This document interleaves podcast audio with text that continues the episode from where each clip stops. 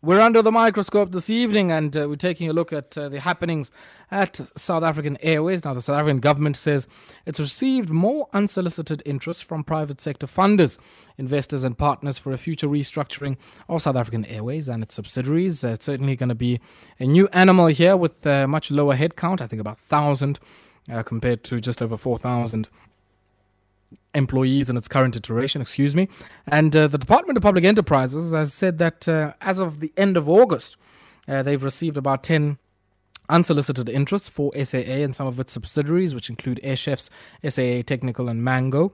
And uh, the department, having stepped back from their initial position of this 50% plus one, are saying, uh, well, they're hoping to maybe dabble around with the Telkom type model uh, for the airline. And we know that Telkom, of course, owning uh, the state owning just shy of 40% and uh, the PIC owning another, I think, 14% or so of that one. But that being said, I'm joined on the line now by a spokesperson at the Department of Public Enterprises, Sam Mkokeli. Mhlekazi, good evening to you and welcome. Eh, yeah, man, always a pleasure. Sam, I want us to start here. Uh, you know, initially, and maybe you must explain to me sort of the the journey in thinking about this particular question uh, uh, within a government, and maybe also uh, you might have uh, some line of sight over what has been happening in the governing party. The idea was always to retain, with some strategic equity partnerships, uh, 50% or more of the airline for the government. It seems now that there's been some flexibility around that position. What has accounted for that flexibility? And uh, maybe you can unpack for us uh, uh, why the DPE has drawn some examples with Telkom. Uh, uh, thank you uh, for the uh, opportunity and the wonderful uh, question. The DP, DPE, as a shareholder representative and uh, acting on behalf of the, the, government of South Africa, is driving a program to reform industries and restructure its own SOEs. the SOEs it oversees on behalf of the public. So as we consider what has to be done, one of the key things is to crowd in the private sector investment. So we are now been gifted with an opportunity uh, with the uh, SAA, as difficult as the situation uh, has been, uh, with the job losses and the lots of operational inefficiencies and the corruption that eventually led uh, to the decision to put it in business uh, rescue.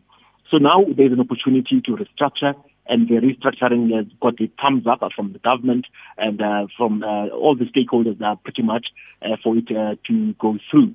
As, as we doing that, uh, there's interest uh, from private sector players from uh, in South Africa and uh, from abroad as well who are seeing an opportunity uh, to partner up uh, with uh, the national carrier or its sister companies, as you've uh, mentioned, your SAA Technical and the Air Chefs, or and uh, even uh, Mango. So these ideas are on the table uh, right now, and uh, the department has uh, enlisted as the services of a private uh, company to help as a transaction advisor uh, to go through uh, all the paperwork and uh, consider uh, this uh, these interests uh, are properly and do all the due diligence and uh, do mm. good uh, with the laws of the country in terms of the PFMA and all the applicable uh, legislation.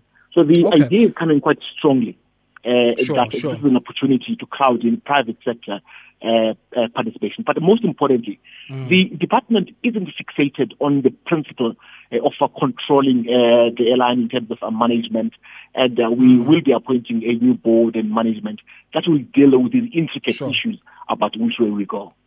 Okay, Sam, let's pause here for a second and take a quick spot break. When we come back, I want us to maybe unpack I guess uh, uh, some of these, uh, you know, unsolicited bids. Of course, you can't disclose who uh, some of these people are, but uh, I want us to talk about that and uh, the state of play in the business rescue process because we do know that the airline hasn't been handed over to the board of directors and the management as yet.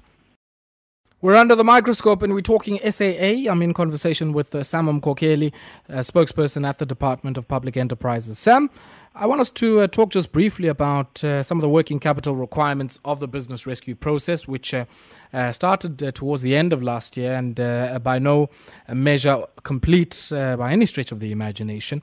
Does this amount yet 10.1 billion rand? and many people are suggesting that this might account for why the airline hasn't been handed over back to its management. And you said you're going to be putting in place a new board as well talk to me about some of the machinations there. The last time uh, uh, I spoke to you, you had indicated that uh, uh there are some attempts underfoot to mobilize some of this money, and uh, I wasn't really sure what that meant at the time.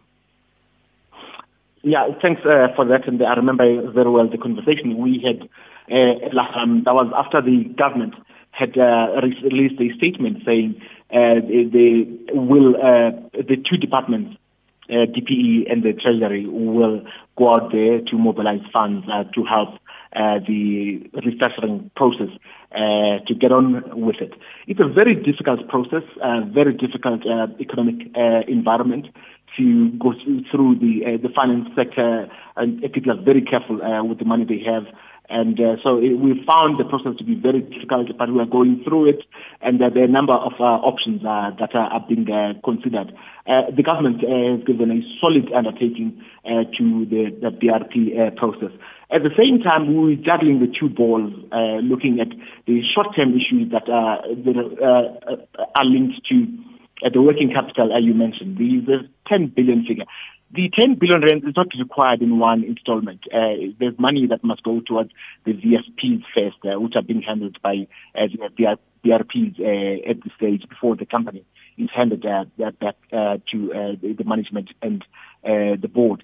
At the same time, we're working uh, these two paths, really. It's you're looking at long-term uh, investment uh, that you want to attract uh, into uh, the company so that you don't uh, get yourself uh, stuck into a vicious cycle of the difficulties we've seen where the company struggled over a number number of years due to a number of reasons at the same time.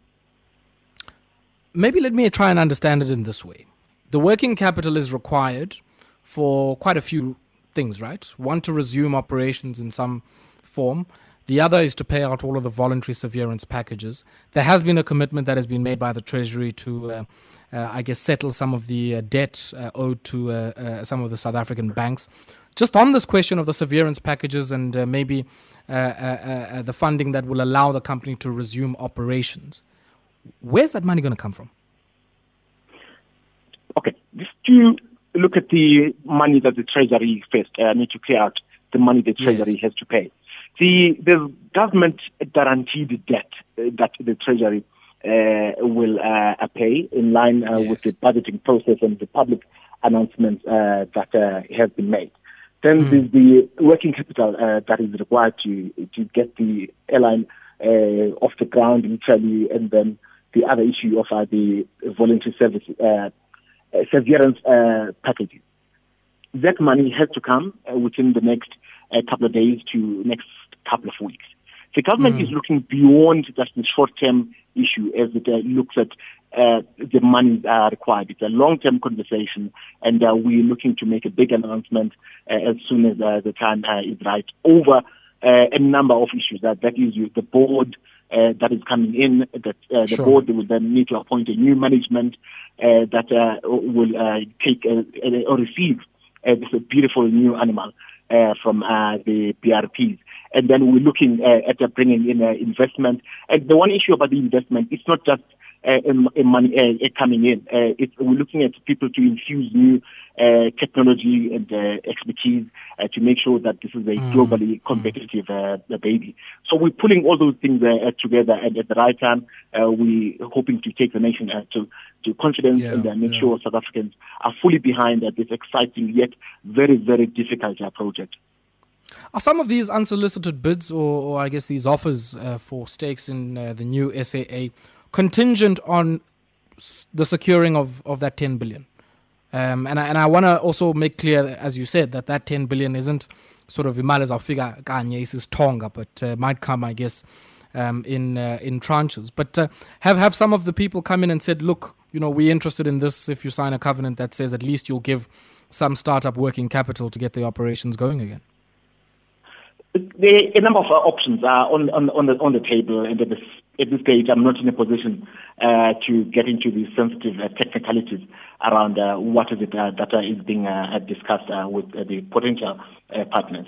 Unfortunately, my brother. Okay, all right. No, that's fine. That, that's fine, Sam. I guess the, the other question, and it goes back to a point I was making during my my um, earlier comments. I mean, if we look at some of the competitors, the likes of Comair, which has uh, been relatively profitable for a few decades now, the guys who operate British Airways, figure a COVID knock, got them out of business. They're in business rescue at the moment, and uh, certainly tough operating environment for them. You go overseas, you think of the cases of the likes of Lufthansa and many others uh, uh, who are also finding themselves in a very difficult scenario. You want to be back in the skies in January. Um, what is it that you are seeing as, I guess, a gold mine or a pot of gold at uh, the bottom of the rainbow here? What is it that you're seeing in the aviation sector that maybe others aren't seeing uh, in an industry that's characterized by paper thin margins? Why, why would we want to be starting a new entity and want to start it so early on after the COVID shock?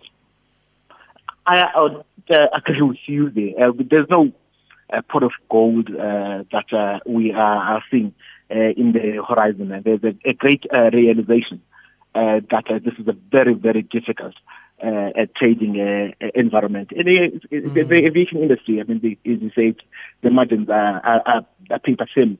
So it's going to be uh, very uh, difficult. But when you look at the, the global trends and the Lufthansa and uh, a few uh, Uh, airlines in the UK, uh, in, in, the US, uh, South America, if you look at, I mean, let's go to the German uh, example where you've seen uh, the German government supporting a private company saying it's, it's such a strategic asset to the German people and the German economy.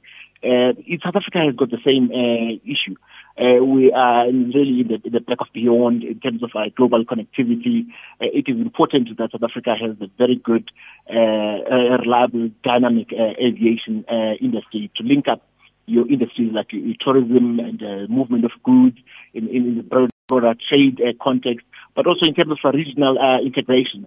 So South Africa needs a good set of airlines uh, that will serve uh, its economic and uh, strategic needs. So this is why the South African government has put its head on the block saying this is the route we want you to go. And we see this right across the world, quite frankly.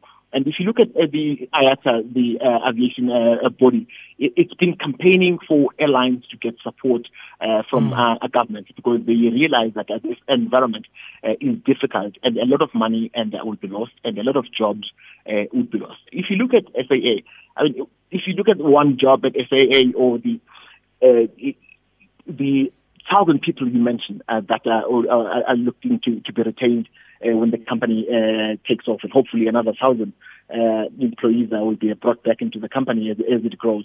And they contribute uh, quite a bit uh, in the, the broader economy. Uh, one mm-hmm. SAA job uh, loosely accounts for about uh, 10 other jobs uh, uh, uh, down the line. So it's an important uh, part uh, of uh, the South African uh, economy and South African life. But nobody says uh, it's going to be easy, but the commitment uh, is there to change how uh, this airline uh, has been run uh, in the past by bringing in uh, good, skilled, ethical leaders to take it back to the skies and make a success of it. Okay, only time will tell. And Sam, we'll have to leave it there. Always a pleasure catching up with you, Mhlekazi. Have yourself a great evening. Kamnandi. That there was uh, Sam Mkokeli, spokesperson at the Department of Public Enterprises, speaking to us this evening here on Metro FM Talk. It's a little after 9 p.m. We're going to have to leave it there. Have yourself a great evening. Take strength, ma Africa nangoku sisayibanga le economy.